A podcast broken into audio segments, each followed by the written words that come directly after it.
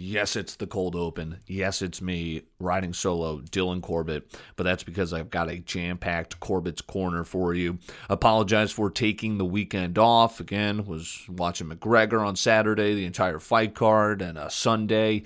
Uh, NFL Championship Sunday. You're not to take a day off here. It's a weekend. Uh, still posting my plays. I'm on a heater, but uh, lots to discuss. So jam packed once again.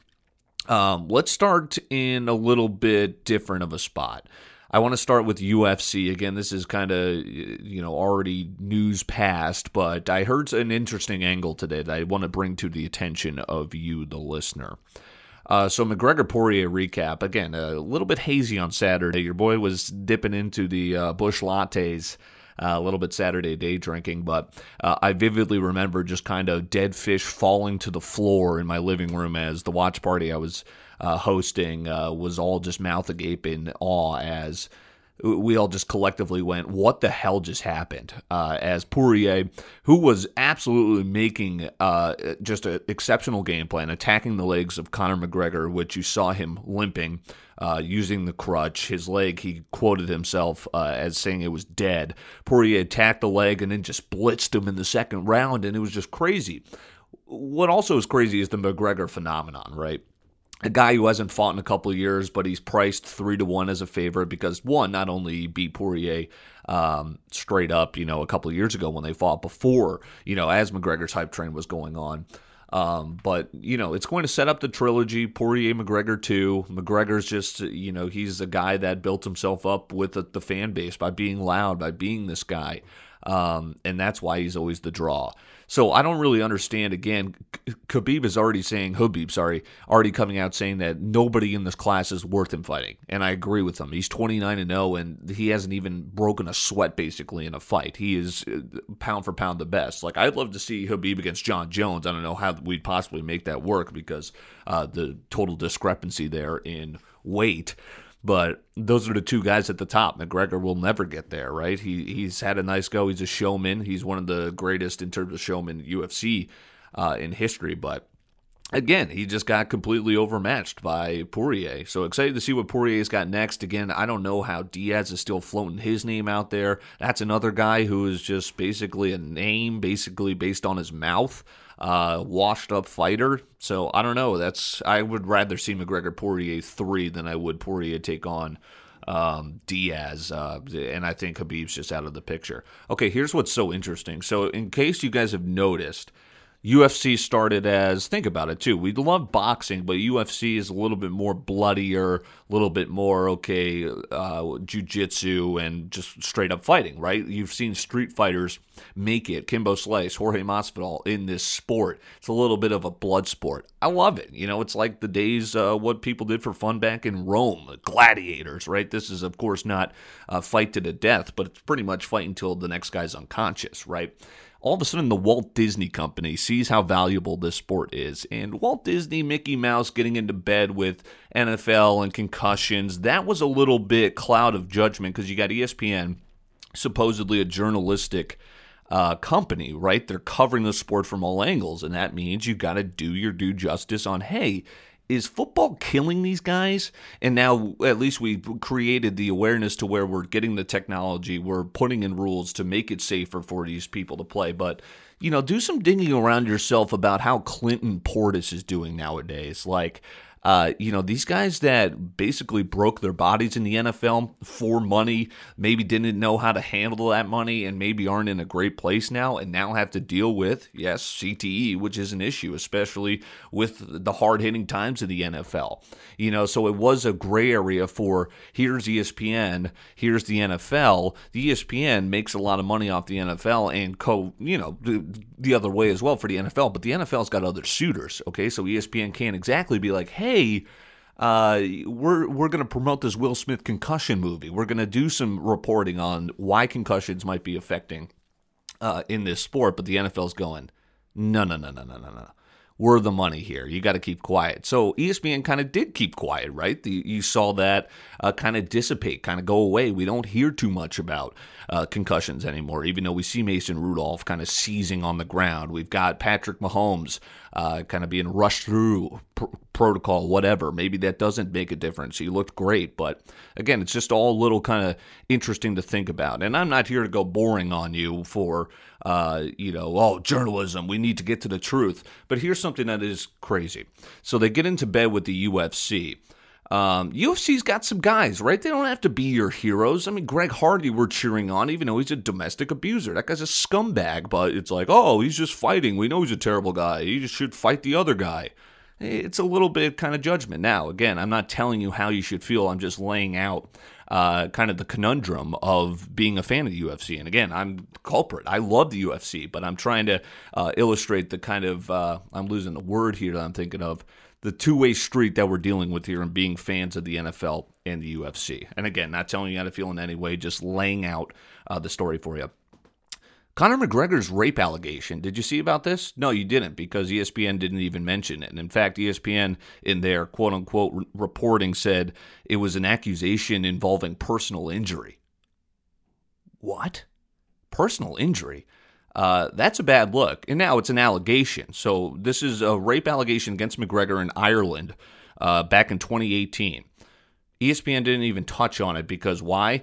They're, they're saying it's a personal injury, quote unquote, and then they're dipping to a commercial, which is Conor McGregor himself promoting his whiskey, and then there's a promo bringing it back to ESPN in which they're promoting McGregor Poirier 2 the money is there and ESPN can't get in the way of their partners. You're seeing this. You're seeing Dana White go on Stephen A's world, giving the power to Dana White, giving the power to these guys. The UFC is uh, the money. There's the money. There's so many of you, my, me included, bought the fight. I will continue to buy fights, uh, but ESPN will, you know, be a little bit hindering the journalism behind it. They're not going to report on McGregor being accused of rape, which, if you read the details, and I encourage you to do so, this is sketchy stuff, right? I, I think I, I, again, you know, you can hate me on this. I don't think I'm going to look at McGregor the same way. Not because, again, it's an allegation and you can believe what you want. There are people that do make allegations that are false. This is the third time a woman has accused Conor McGregor. Before it was him showing her his private parts unsolicited to a woman. There was another rape allegation, and now this is the third.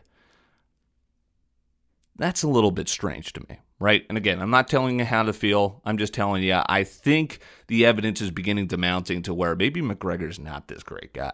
Maybe we shouldn't be building him up as this hero, as this again, don't ever meet your heroes. It's the thing. And what you do, it's a fight sport. There's going to be fighters, there's going to be bad guys in this sport. But I just thought it was kind of uh, shameful how ESPN just blew right through. Uh, bl- they were blinded by the dollars and wouldn't even mention leading up to obviously the big fight that this is the third woman coming out uh, accusing McGregor of just irreparable behavior, really. And again, we'll let the courts. He was arrested, uh, I believe, detained, and then let go for investigation. But read the details; it's kind of sketchy. And then, of course, McGregor gets his ass whooped by Poirier. Uh, we'll see what comes back in the fight world. I was looking again. The next UFC main title fights coming up are going to be awesome. I'm trying to see what's coming up. I believe we've got a fight night here on a Saturday. Oh, okay. It's going to be Alistair Overeem against Alexander Volkov. This is going to be an epic fight. Looks like it's going to be two weeks from now, so it's going to be preceding uh, Super Bowl Sunday. So no UFC uh, this weekend. But again, the big matchup McGregor falls to Poirier by knockout in the second round. And how about Michael Chandler? I told you to take him. God, I had a killer UFC day. I made an absolute killing on the bets. Uh, Chandler took out Hooker in round one. We'll see how he kind of takes on the light heavyweight uh, class. No one really wants to fight him right now, so it'll be interesting to see who is going to be his next opponent. Keep an eye on Michael Chandler. Keep an eye on Conor McGregor and what's next for uh, Poirier as well. Okay, enough serious talk. Let's get to the NFL. Dear fucking God. Dear God. How did he do it? How did he do it again? Tom Brady. How is this possible? I swear he's on HGH. I just don't want to be throwing that around, but Guys, he's 43. You've got Tom Brady throwing three touchdowns in the NFC Championship now. As a 43 year old, meanwhile, Ryan Leaf, similarly, who was playing college football on the same sideline, on the same field as that 43 year old Tom Brady, now Ryan Leaf is hurting his back gardening. Something's going on here. This is not how 43 year olds age, uh, especially in that sport.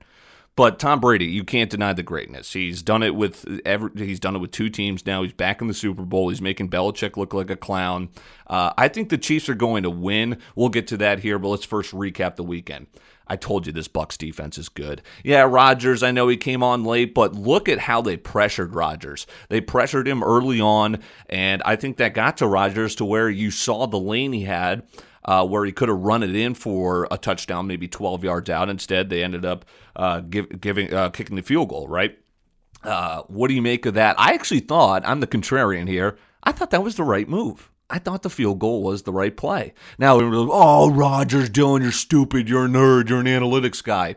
You had three timeouts. You had um, let's see here. You had the three timeouts. You're down eight. So I kick the field goal. You're down five. You just got to get a stop. You got to get a stop. Now I know here's where the issue is. Your defense was terrible all, uh, all game. As I knew, as I said, you were. You don't have a good defense, so you had to trust your defense there. I thought because you had the two minute warning with the three timeouts, you kick the field goal and pray your defense can get a stop and step up in that spot in, on your home field. But again, you're going up against the GOAT, Tom Brady. That's his specialty.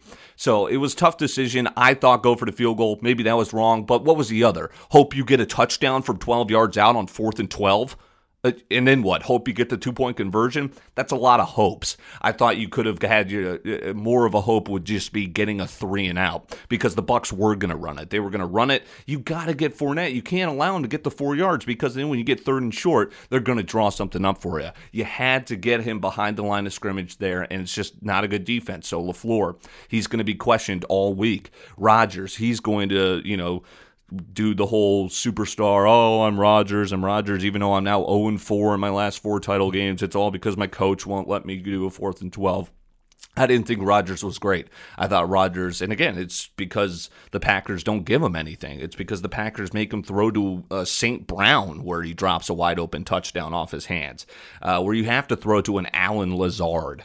Uh, and then instead of giving you a wide receiver in the first round, you get uh, Jordan Love, your replacement. Remember, it took Brett Favre making a stink of after a couple years after they drafted Rodgers as his replacement before he left for Minnesota and then the Jets uh, you're seeing Rodgers already make those stinks, those stink faces. Hey, what's going on? I, my future's a beautiful mystery. I don't even know what the future holds. He's under contract for another three years, but I wouldn't be shocked to see him in a different jersey. I don't know. I, again, we'll see, but I think that's just the path. You're seeing it in the quotes. Um, it's it's going to be interesting to see how Aaron Rodgers' career ends up. Um, so the Packers go down to the Bucks. Tom Brady in an unbelievable tenth Super Bowl. He's six and three all time, and they're surprisingly a dog against the Chiefs. We'll talk about the Chiefs dismantling of the Bills right now.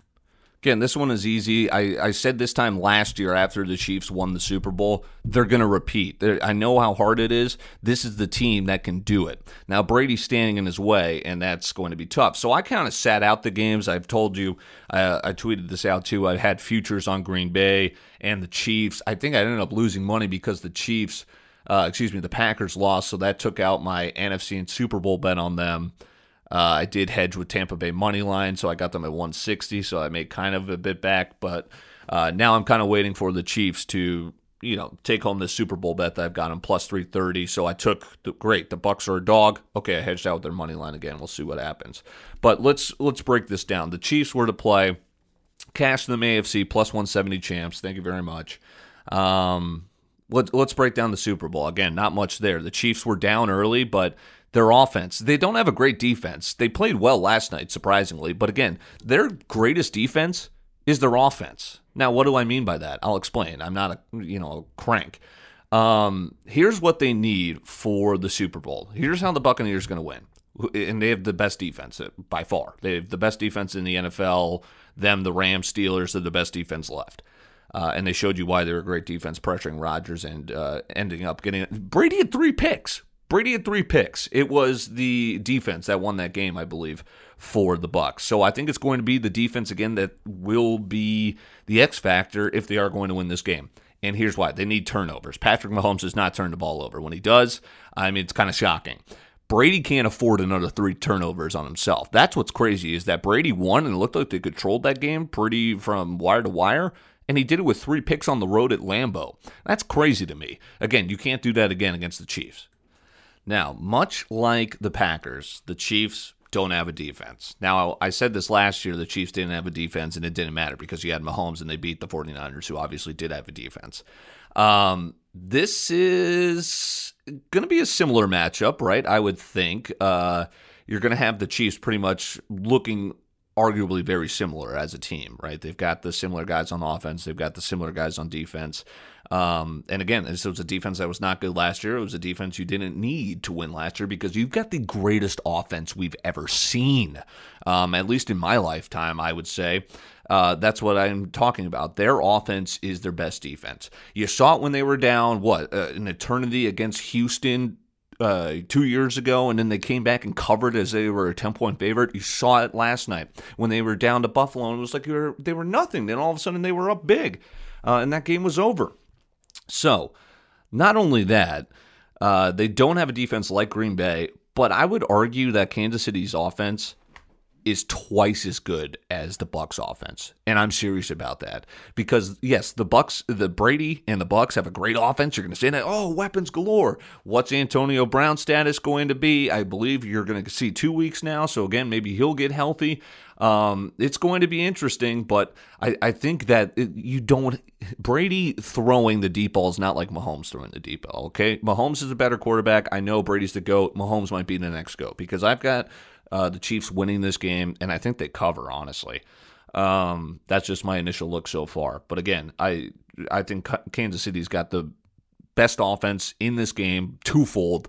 Um, but it's going to be the defense for the Buccaneers that uh, I'm going to have to keep an eye out. I told you that was going to be key against Green Bay. It was and I think it's going to be key if the Bucks can pull this off and Brady gets an incredible seventh ring. The Super Bowl coming up in two weeks. We've got kind of a week lull here, but you got college hoops, NBA, and hockey uh, to fill the void there. We'll dive into both of those NBA, all three actually, coming up here.